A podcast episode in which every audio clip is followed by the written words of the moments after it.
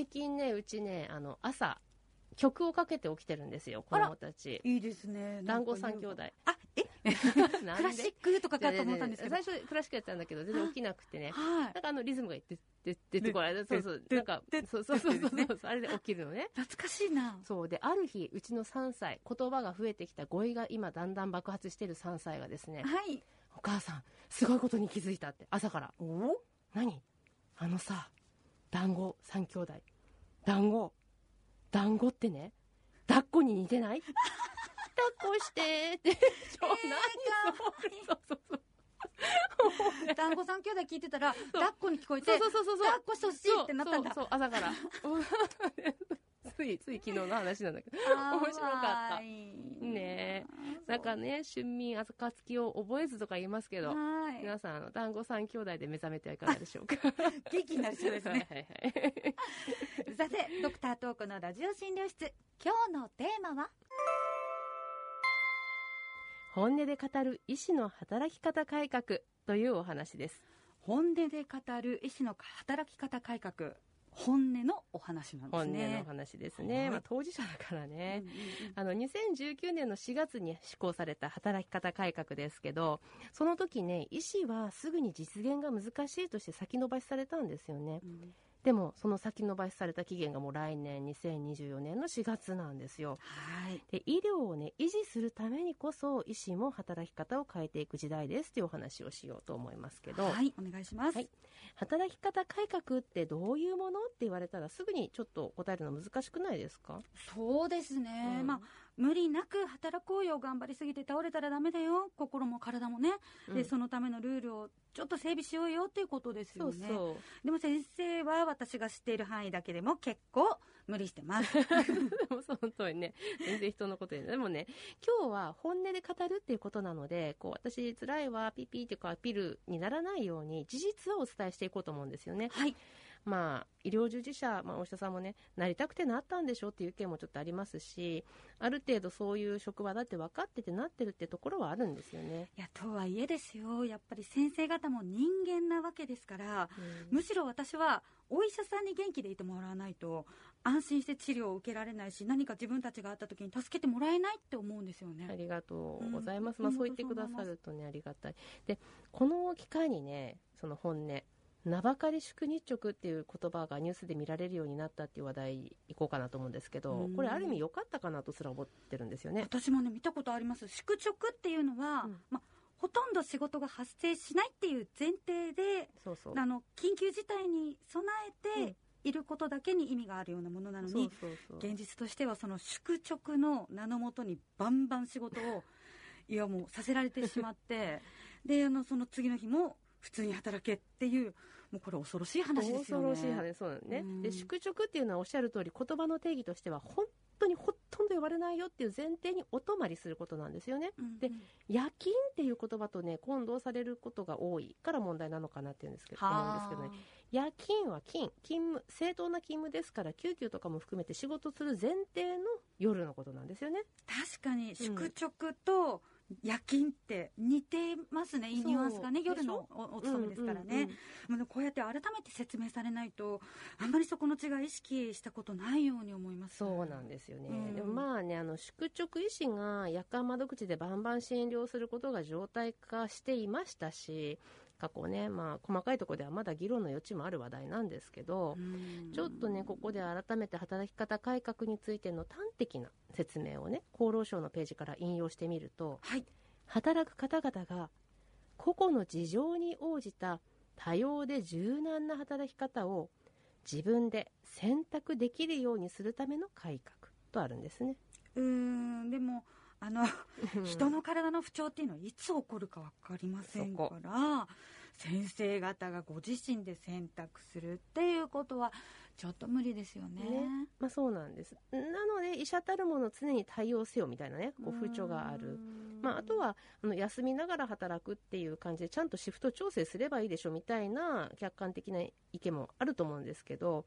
まあ、お医者さんだけじゃなくて医療従事者たるものというようにこう主語が大きい話題でもありますよね。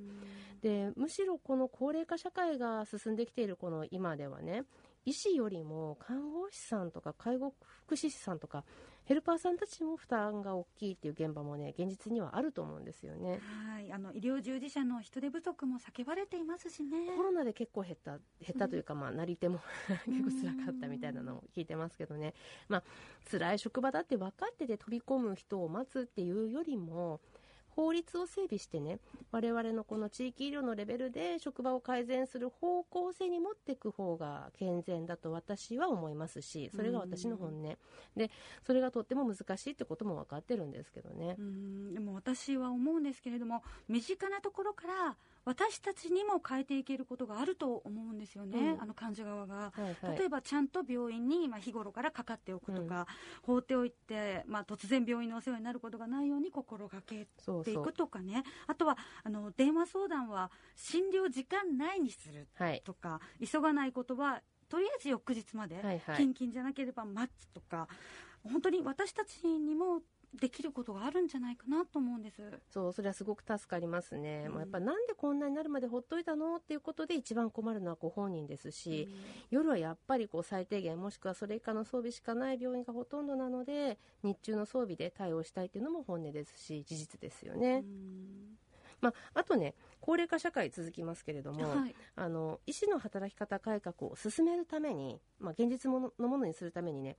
ワークシェアリングとかタスクシフトあとは地域包括ケアシステムの推進っていうのがキーワードだと思いますね。はい以前この番組でも取り上げてくださいましたね、うん、お医者さんに一極集中する、まあ、医療のお仕事をシェア、はい、共有すると、はい、シフト移行するっていう考え方ですよね。はいね、患者さんのあの診療の手続きの手助けをするクラークさんのお話、ね、ご活躍と伺いました。そうなんですよ。で、まあ、クラークさんだけではなくって例えば社会制度の理解とかね社会資源の活用を手助けしてくれるソーシャルワーカーさん。それに診療情報管理士といって患者さんの診療にまつわる情報をデータベース化してこう統計資料を作成するみたいなことで未来の患者さんの手助けをするお仕事なんかもありますね。うん。地域包括ケアシステムも先日筑紫ヶ丘病院の小原先生のゲストの放送回でお話しいただきましたけれども、はいはい、地域全体で患者さんのね診療を支えるっていうイメージでしたよね。そう。その地域全体でっていうのがいいですよね。誰がとか彼がとかこの病院がとかっていうことじゃなくって全体で支える。こうしなきゃ多分もう未来は相当厳しいぞっていうのが分かってるからの方法論だと思うんですけど、はい、正直この地域包括ケアシステムってあんまり知られてないと思うんですよ。一般的な日常会話に出てくる合意ではまだないと思うので、えー、本音でこうやって皆さんに広めていきたいなって思ってます。ねね、で具体的にじゃあ地域でどう包み込んでいくかってことなんですけど夜間のコールなんか相談したいことがあるってなったらば訪問看護師さんに、まあ、契約してお願いしていれば24時間対応くださるシステムがあってそれを利用する。とかね。あとは介護についてもこういわば介護の処方箋を作成するケアマネージャーさんを頼るっていうのがすでに多くの地域で利用可能かと思いますよ。そうですよね、うん、まあ、そうしたことを知るっていうのも大事ですよね、どんなものがあるのかとかってね、お住まいの地域のあの地域包括ケアセンターを訪ねてみるのもいいかなと思いますね。そう。でその地域包括ケアセンター行ってみようっていうふうにまずねみんな思わないと思うんですよね。なぜなら今困ってないから。困った時に初めて人は考えるものなので、まあ、何がしかのこの医療の手助けがあの必要かなって思ったレベルの時にまずあの眺めてみるっていうところから始めてみてほしいなって思います。そうですね。そう。そうすることでタスクシフトワークシェアが進んでいって、うん、えー、お医者さんに困った時に一極集中っていうふうにならないといいなと今思ってますね当事者としてはね。はい、でまあ社会のね装備実はこのようにどんどん進んでるんですよ、うん、結構知られてないだからあとはそれを皆さんが知って利用してもらえればいいかなって思ってます、はい、で医師の働き方改革って実はねそのお医者さん当事者のためっていうよりかはその医者が生むサービスを利用する患者さんのためっていうふうにやっぱり私は考えていて冒頭にあの妹さんがそう言ってくださったこともすごく嬉しかったんですけどこれから労働人口医者含めて減っていきますからたくさんの患者さんの診療をね安全に担うためにって考えるとやっぱりみんなで医療を支えるっていうことが大事なのかなって思いました。そうですね。それにこうした職業ってそれぞれ独立した立派なプロのお仕事だと思いますし、うん、将来的にもっと重要になってくる分野なんじゃないでしょうか。そう思います。あと結構あの周り見渡していても、新しい、あの新設大学とかね、その、うん、あの医療関係の学部が新しくなって、専門学校とかでもですけど、どんどんこうした資格職に若者をこう誘導 誘導してるのかどうか分からないけど何かこう人の役に立つ仕事として世の中に知られ始めてるのかなっていうふうに思っていますね。なのでさっき言った、えーと、クラークさんとかケアマネージャーさん、えソーシャルワーカーさん、えー、診療情報管理士さんとかっていうのはですねぜひこれからの若い人の将来の夢の一選択肢にしてほしいと思いますし、もっと言うと資格を取って HN メディックに就職してくれるといいな。いや私からもね強くお勧めさせていただきたいです。あの、ね、医療を支えるって一言で言っても本当にたくさんの切り口があるって東子先生から教えていただいたので、はいはい、あのご自分の輝けるフィールドがねあるのかもしれないと、ね、まず一歩興味を持って踏み出していただきたいですね。一緒に輝きましょう。今日は本音で語る医師の働き方改革というお話でした。